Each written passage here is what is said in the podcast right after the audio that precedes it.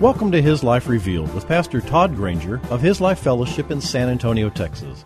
We're glad you've chosen to join us today. Our passion at His Life Ministries is to help believers know Him and show Him. So we keep it simple. It's just about Jesus. Our prayer is that the Holy Spirit will make His truth plain to you so you can walk in freedom and enjoy the life of union that God has designed for you to live. And now, here's Pastor Todd. Let's look at Galatians chapter 2. We'll be looking at verses 1 through 10. And in Paul's absence, the Judaizers had descended on the Galatians like a plague. And they were distorting the message of grace. They told the Galatians that Paul had only given the Galatians a partial gospel. And they were coming with authority from the church of Jerusalem and the apostles and the apostles in Jerusalem, and they had a superior message, a superior gospel. They taught that salvation was through faith in Christ and the rite of circumcision. Also, certain aspects of the law must be maintained, principally a ceremonial law. And they attacked Paul's authority because he was not one of the original twelve. They claimed superiority over Paul. So Paul gives an account of this apostolic calling on the road to Damascus, and he proves that the message did not come from men, but in fact came from God Himself. So, all of this is in chapter 1, and if you missed uh, that, you can pick it up on the website. Chapter 2, let's start with verses 1 and 2. Then, after a period of 14 years, I, began, I again went up to Jerusalem, this time with Barnabas, taking Titus along also. I went up to Jerusalem because of a divine revelation, and I put before them the gospel which I preached among the Gentiles, but I did so in private before those of reputation, for fear that I might be running or had run the course of my ministry in vain. Now, Paul went to Jerusalem, and that's recorded in Acts 11, verses 27 through 30. And Paul went there actually on a relief mission. And he took Barnabas and Titus, and it's actually been called by theologians the famine relief visit, because Paul took money to the poor saints in Jerusalem. And this is 14 years after his conversion. So, you know, Paul has not been sitting around waiting to get his degree from the apostles in Jerusalem. Paul hasn't been doing an online course. He was not picking up all the syllabus of the notes from the apostles of Jerusalem. Paul has been preaching and ministering to the Gentiles for 14 years. 14 years he's been in this ministry to the Gentiles. He's not going to Jerusalem to submit to the authority as the Judaizers might have suggested. He makes it clear that he's going because he had a revelation from God, and that's in Acts 15. That is, God told him to go and share with them the gospel that he was sharing with the Gentiles. Now, Paul's a relatively brilliant guy, and he could figure out what God's doing in all this, but even if he couldn't, he would have gone. And Paul had not yet had to go and interact with these guys, but he's going to do it because God has commanded him to do it. And for Paul, it's not about his vision, it's about God's vision. It's not about his plan, it's about God's plan. And the reason that Paul was to, able to be at ease with what was going on was that he knew that he was in the plan of God. He knew that he was in the purposes of God. If he was struggling with obeying God, he wouldn't have that assurance. And every time he came to a point of decision, there would be this struggle, wouldn't there? Well, I wonder if I'm in the will of God. I wonder if this is just my own desires. Listen, you ever been there? Now, the enemy will beat you two ways. One of the first arguments he makes is that if it, it actually looks like it might feel good, it can't be God. If it looks like it might be good, it can't be God. Because after all, God wants us all down here suffering, right? That's wrong. Number two, that because you want it, God can't be in it. Now, the Word of God says that He puts His desires in our hearts. He also says that we're sheep and He's the shepherd and He's going to guide us. Listen, we can cover all of this by simply saying, Father, Thy will be done. I'm going to go forward in what I believe to be your will, but I am not professing superiority of knowledge. I am saying to you, Father, if this is not the way, show me. And you can rest in it. You can go forward. By the way, rest is not the absence of conflict. Rest is not the absence of problems. Rest has nothing to do with your flesh. Rest is a confidence in your God. That's what rest is. So, Paul, uh, after 14 years, makes his way up there, and he makes it clear that he was told by God to go and to tell them the gospel. In other words, tell them what he's been sharing all this time. And he didn't. He didn't surmise why. He didn't make. He doesn't say because. He just says, "God told me to share it, so I'm going to go share it." Now, Paul did not start with preaching to the congregation when he arrived because the party of the circumcision had already invaded the Jerusalem church, and Paul wanted to begin with the leaders, as verse 2 reflects, privately. Not because he wanted their approval, but because he wanted to see if the leaders of the church were compromised in their understanding of grace, because the Judaizers were in the church. And the Spirit of God had moved Paul to take Titus along with him, who was actually an uncircumcised Gentile believer. This is verse 3. But all went well, for not even Titus, who was with me, was compelled, as some anticipated, to be circumcised, despite the fact that he was a Greek. Now, Titus met the church leaders, and they did not compel him to be circumcised. Now, you remember that we covered this, that the Judaizers were preaching to the Galatians that they came with the authority of the Jerusalem church, that they were authorized by the apostles, and they were teaching that in order to be saved, you had to be circumcised. Well, this kind of ripped that deal up, didn't it? Well, the testimony of Titus was never physical, it was spiritual. And he was infirm, affirmed in the truth of who he was, despite the fact that he had not gone through all the rites and rituals.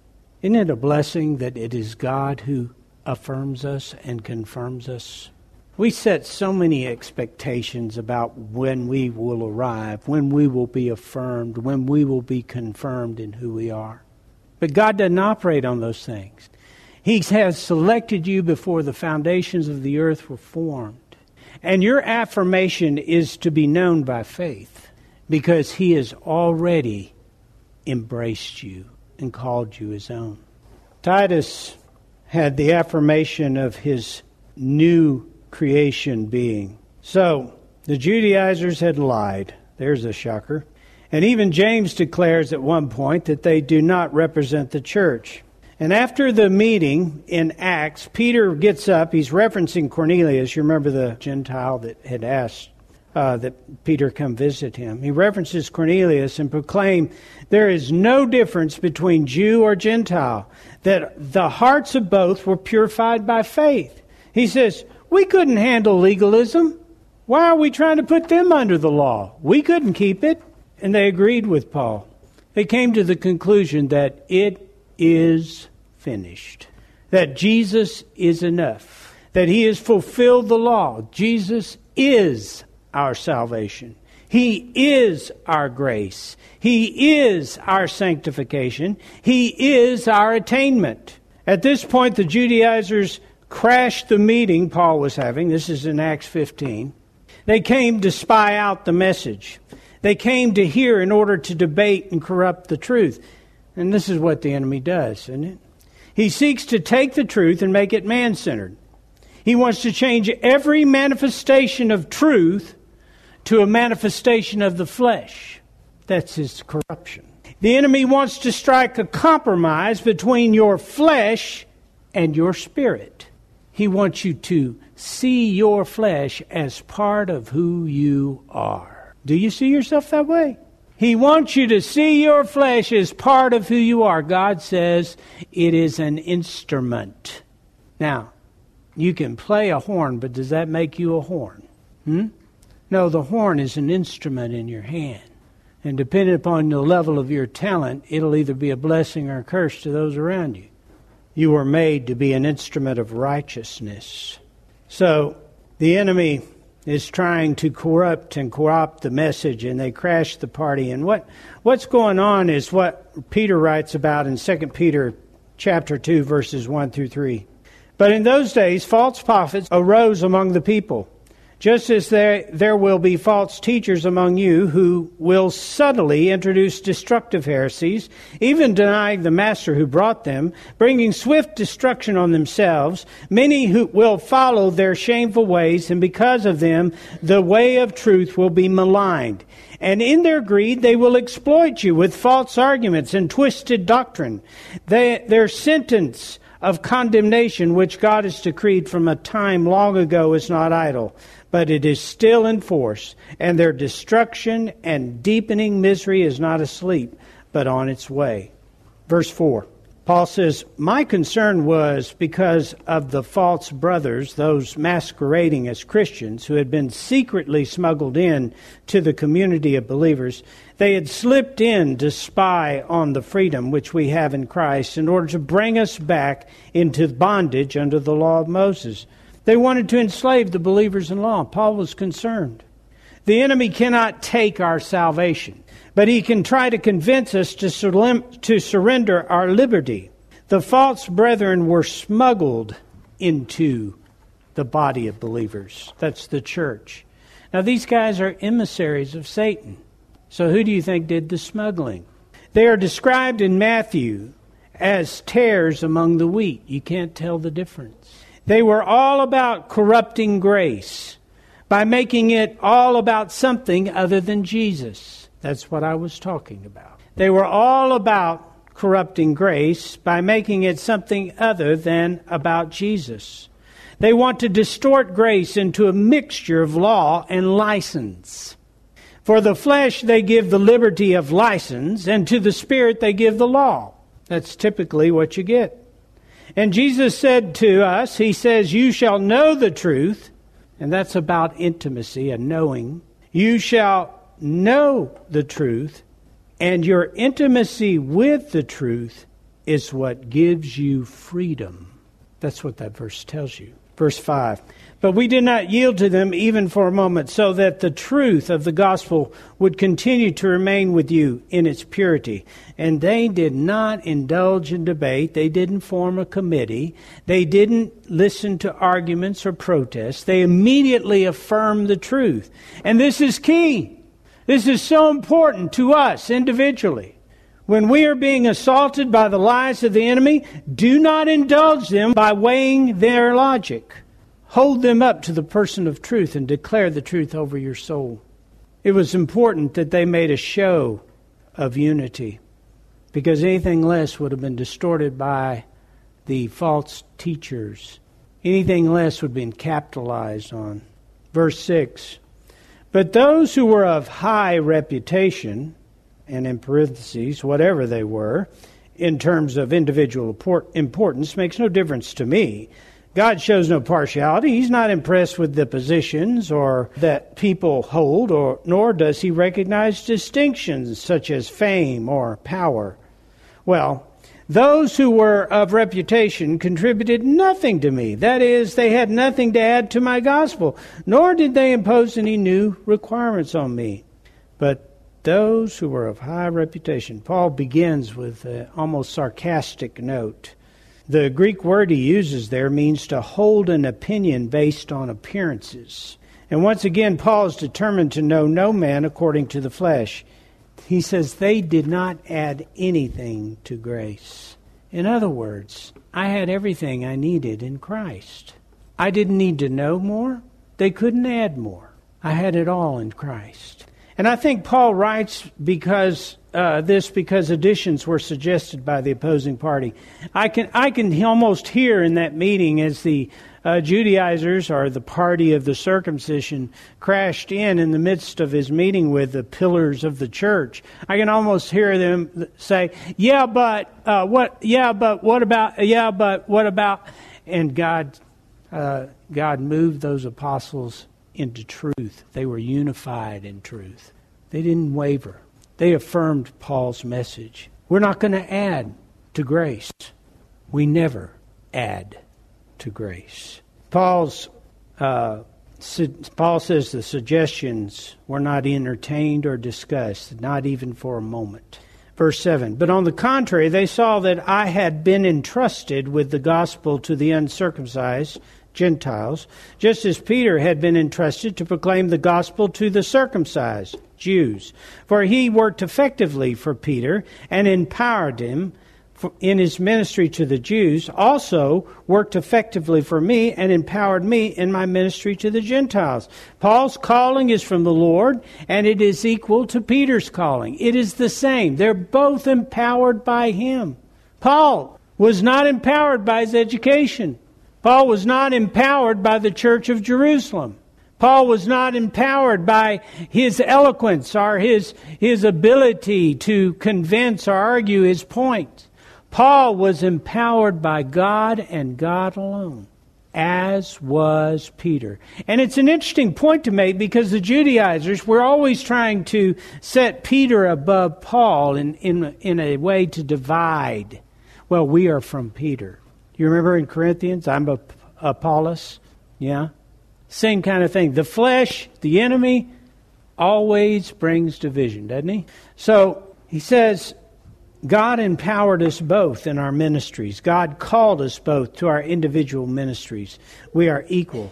Paul and these pillars of the church came to a conclusion or an agreement. The enemy was not able to divide. So God affirmed his gospel of grace in both men. It was God who empowered both, not the church, not even the message. Verses 9 and 10.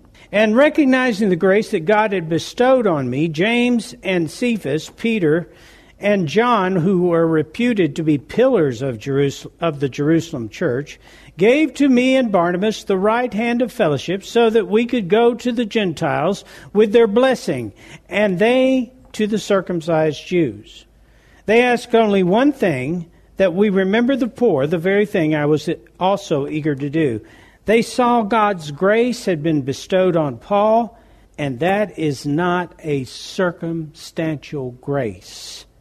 That is an abiding grace. He says, recognizing that the grace that uh, recognizing the grace that God had, past tense, bestowed permanently on me.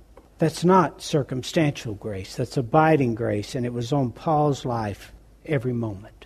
They extended their right hand. Now, that was a pledge of agreement and friendship to be witnessed by all. And they ended the whole thing right after that so Paul and company could get on with their calling. They put an end to it. They didn't belabor it, they didn't talk for 20 minutes afterward. Now, they probably went out in the parking lot and spent another hour talking because, you know, that's what good Christians do, right?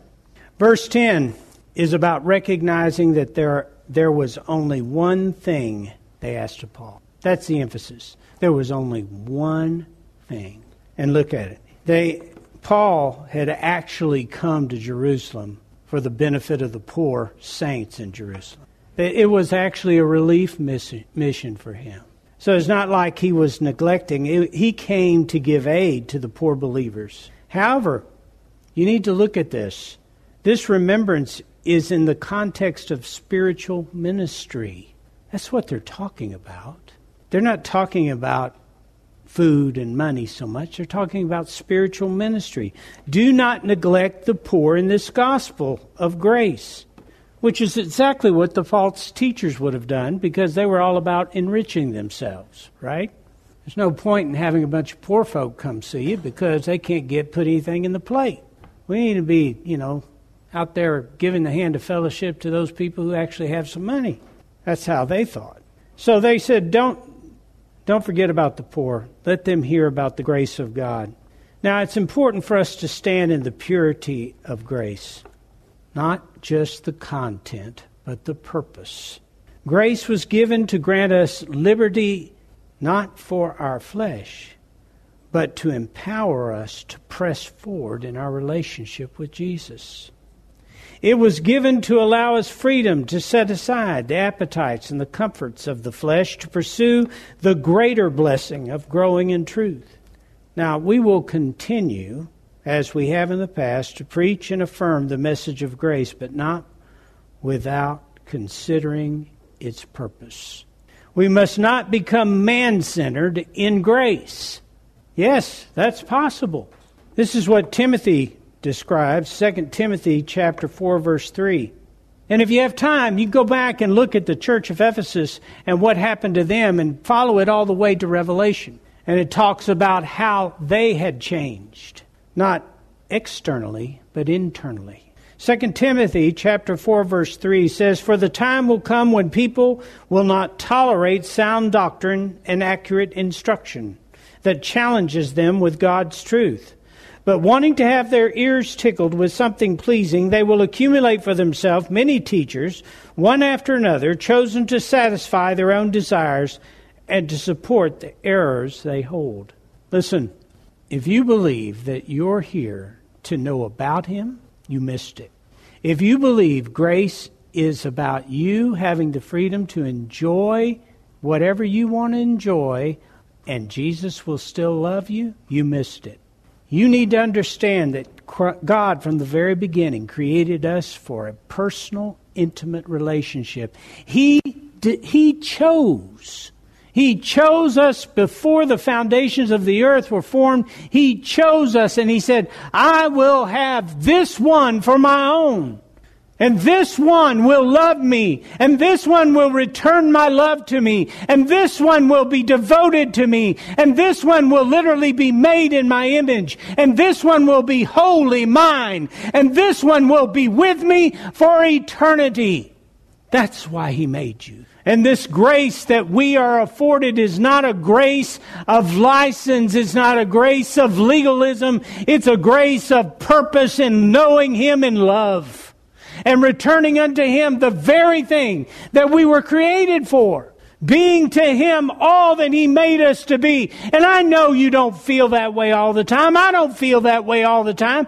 But the passion that we have for Christ will not rest we can ignore it. We can go off on our own. We can play games. We can keep ourselves preoccupied with this world. But the, at the end of the day, there's an unrest. There's a feeling of being unfulfilled. There's a deep dissatisfaction with our lives. And we think it's because we don't give enough. And we think it's because we don't go enough. And we think it's because we don't study enough. But I can tell you the problem is in the purpose of our going. The problem is in the purpose of our study. The problem is in the purpose of our giving. We got to ratchet this thing back and align it with truth. Our created purpose is to know Him and to love Him. Nothing less will do. Nothing else will satisfy. We have no other reason to be here. Can you believe that you are His prize? Can you believe that you are precious to Him? Can you enter into the romance of His desire for you, the mystery of His inner working within you? Can you begin to, to celebrate it and to live from it? Are you just living life out like a clock running out time? Are you counting the, the things that are good against the things that are bad? Is praise for you about what the flesh embraces? Listen, I believe that we're at the end of the church age. I believe that the time for the people of God to embrace the truth has come. And they're going to, it's going to be like that time in Jesus' ministry when many walked away and fell away because the saying was too hard for them. That's what he's talking about in 2 Timothy. It was too hard. It wasn't tickling the ears. Let's hear some more about how we're all uh, in Christ now and He loves us so much and we're just abiding in Him, we're just enjoying. I'm not making fun of that, folks. That's true. What is the purpose of it? Is He your passion? I can answer that for you. He is. Just because you don't have that affixed in your soul doesn't mean it's not true. Do you feel saved all the time? I don't. He is there, and He wants you to walk in the truth of his passion for you and the passion that he has put in you for himself. And guess what? The cool thing is that the longer you walk in it, with each step, the passion grows. And as the passion grows, you can't wait for the next step. One day you'll enter into eternity, and guess what? It'll hit you like a ton of bricks. I have forever to grow in this, and it'll be glorious. Thank you for joining us for His Life Revealed with Pastor Todd Granger. This program is the radio ministry of His Life Fellowship in San Antonio, Texas. If you'd like to know more about us, visit us on the web at hislifeministries.org or on Facebook at His Life Fellowship. We would love to have you join us for worship. We meet on Saturdays at 5 p.m. at 1307 Blanco Woods at the corner of Blanco Road and Blanco Woods, just inside Loop 1604. Also, if you would like to help support this ministry, you can send your tax deductible donation to His Life Ministries, P.O. Box 1894, Boerne, Texas 78006.